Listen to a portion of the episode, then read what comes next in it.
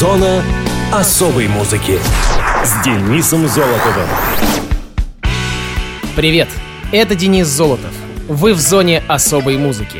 Вот и пришла к нам в гости весна. Погода еще, само собой, не совсем весенняя, да и цветы еще не проснулись от зимнего сна, но март — это уже о чем-то говорит. И, разумеется, 8 марта весь мир отмечал Международный женский день. Первый весенний праздник, виновницы которого сами олицетворяют весну. Радиовоз всем составом поздравляет представительниц женского пола с их праздником и желает цвести, радоваться жизни и быть только любимыми и рядом с любимыми. С 8 марта, дорогие дамы, переходим к датам и событиям первой полной недели марта.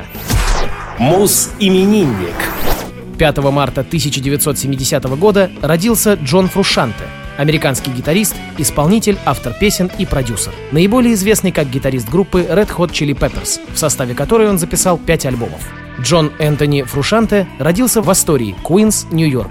Его отец Джон учился в частной школе Джульярд на пианиста, а мать Гейл была певицей, которая бросила свою карьеру и стала домохозяйкой. У него также есть два брата и две сестры. Семья Фрушанте переехала в Тусон, штат Аризона, а после во Флориду, где его отец работал судьей до октября 2010 года. Его родители развелись, и он вместе с матерью переехал в Санта-Монику, штат Калифорния. Год спустя Фрушанте вместе с матерью переехали в Марвисту, Лос-Анджелес, с его отчимом, который действительно поддерживал его и помогал чувствовать себя творческим человеком. Как и многие молодые люди, в этом районе он быстро был вовлечен в панк-рок. В 9 лет он был без ума от группы The Germs и затер до дыр несколько копий альбома GI. К 10 годам он самостоятельно научился играть большинство песен из альбома. Он говорил, что не понимал, что именно он делает. В 11 лет Фрушанте начал изучать игру таких гитаристов, как Джефф Бек, Джимми Пейдж, Дэвид Гилмор и Джимми Хендрикс. После изучения блюза он открыл для себя Фрэнка Заппу, чью работу он изучал часами. Фрушанте впервые услышал о Red Hot Chili Peppers в 1984 году, когда его преподаватель по гитаре прослушивался на гитаристов коллектив.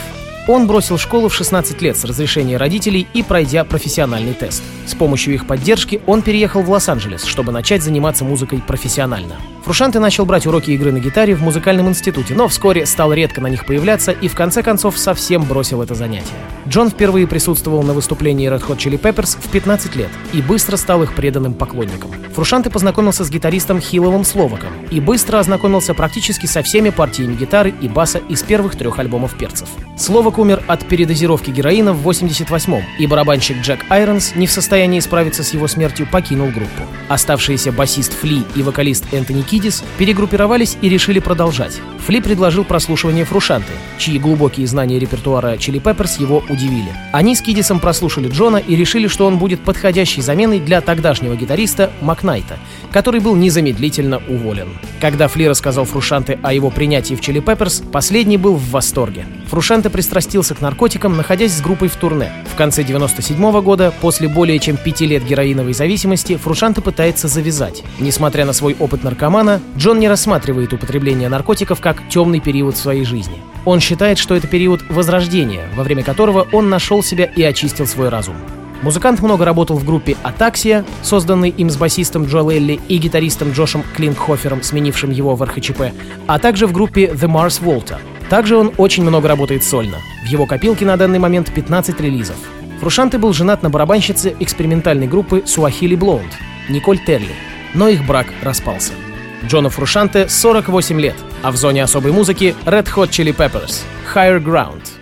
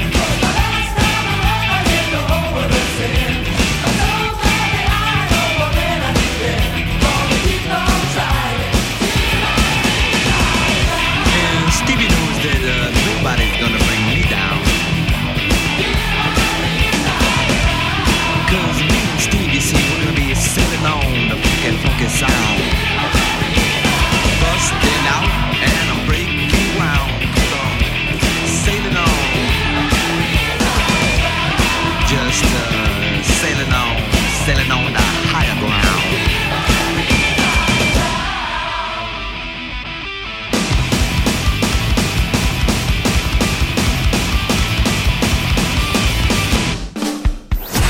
Муз события. 7 марта 1981 года состоялся первый концерт, организованный Ленинградским рок-клубом. Эту дату принято считать датой основания клуба. Ленинградский рок-клуб, располагавшийся по адресу улица Рубинштейна, дом 13, не был тем типичным рок-клубом, какие существовали тогда на Западе. Он скорее был похож на своего рода смесь ДК с залом на 200 мест с союзом композиторов со своей системой членства. Во главе клуба стоял избранный музыкантами совет, а в клубе также был свой устав и статус. Пример ленинградского рок-клуба в свое время вдохновил энтузиастов в различных городах и даже селах страны создавать свои рок-клубы наподобие ленинградского. Самые известные из них — Московская рок-лаборатория и Свердловский рок-клуб. Годы существования клуба оставили довольно яркий след в истории отечественной рок-музыки. Многие группы, некогда там выступавшие, стали знаменитыми и культовыми, а некоторые и до сих пор с успехом продолжают свой творческий путь. В 1981 году в Ленинградском межсоюзном доме самодеятельного творчества, в зале, принадлежавшем этой организации, 7 марта состоялся первый концерт Лен-клуба любителей музыки, в котором приняли участие группы «Пикник», «Россияне», «Мифы» и «Зеркало». Однако рок-клубом он стал называться только с 82-го, когда наиболее революционно и свободомыслящих организаторов администрация удалила из клуба любителей музыки. Вскоре был избран новый совет, во главе которого встал Николай Михайлов.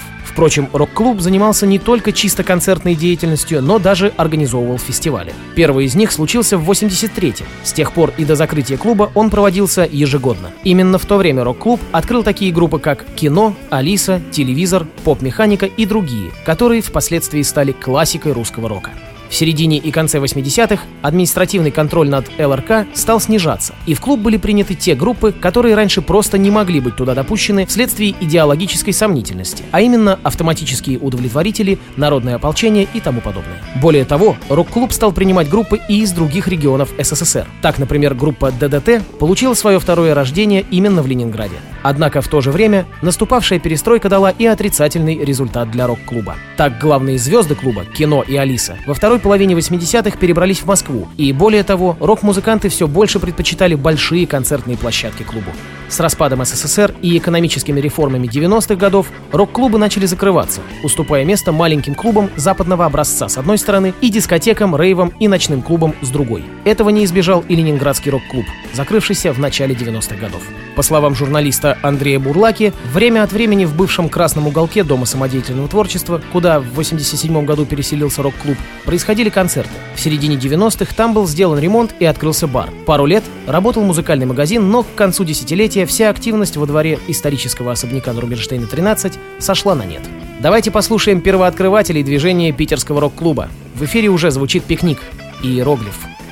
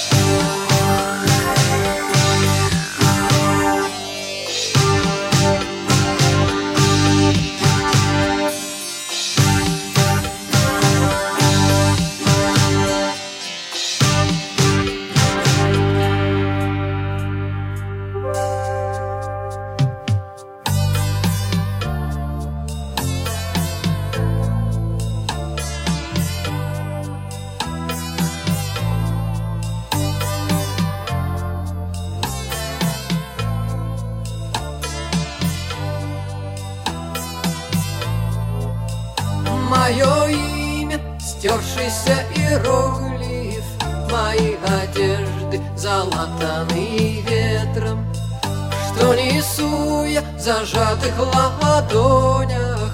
Меня не спросят, и я не отвечу. И как перед битвой, решительной битвой Стою у каждого перекрестка На море асфальта я вижу свой берег Свою голубую россыпь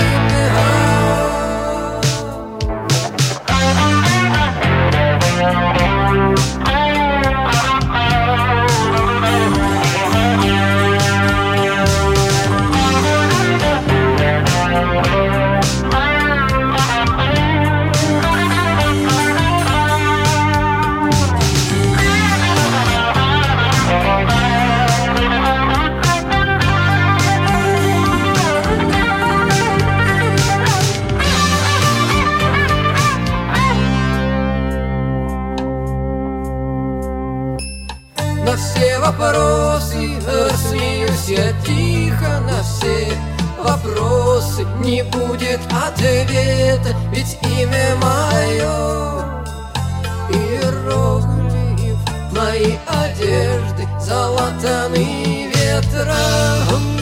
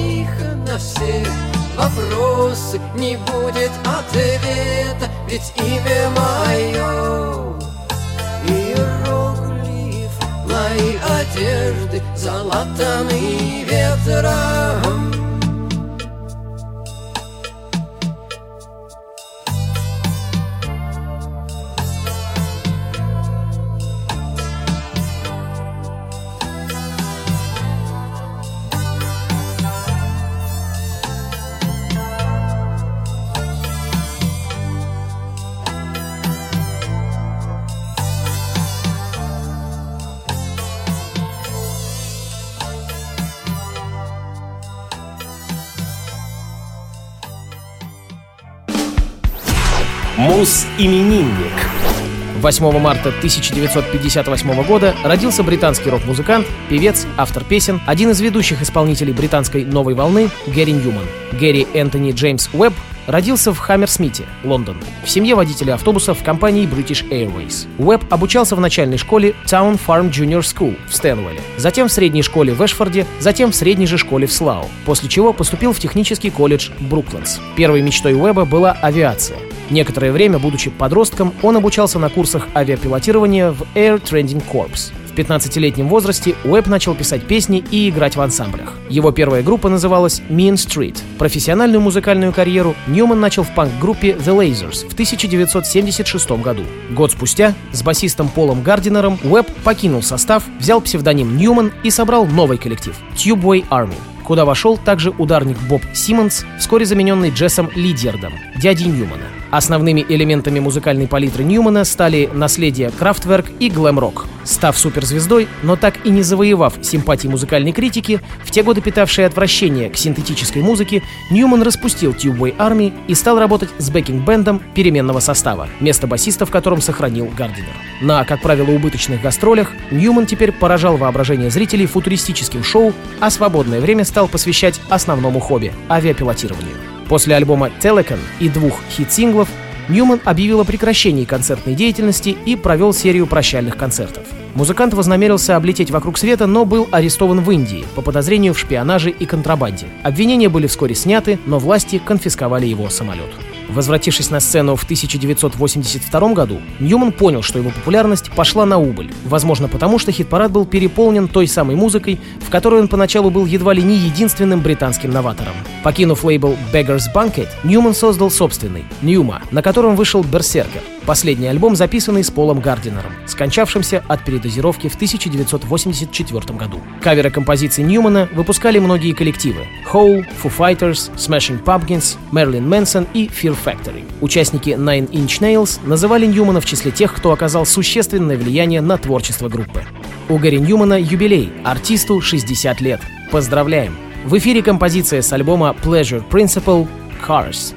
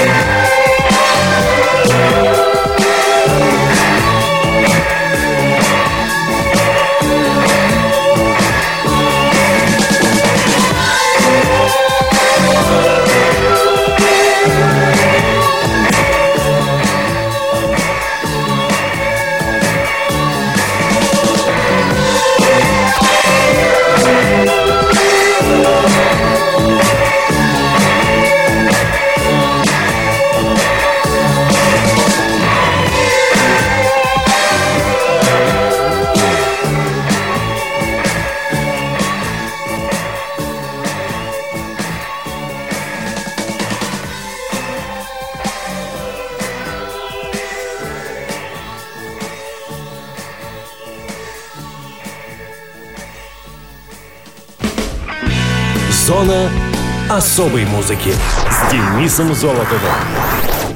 С вами был Денис Золотов. Слушайте хорошую музыку на Радио ВОЗ и любите своих женщин.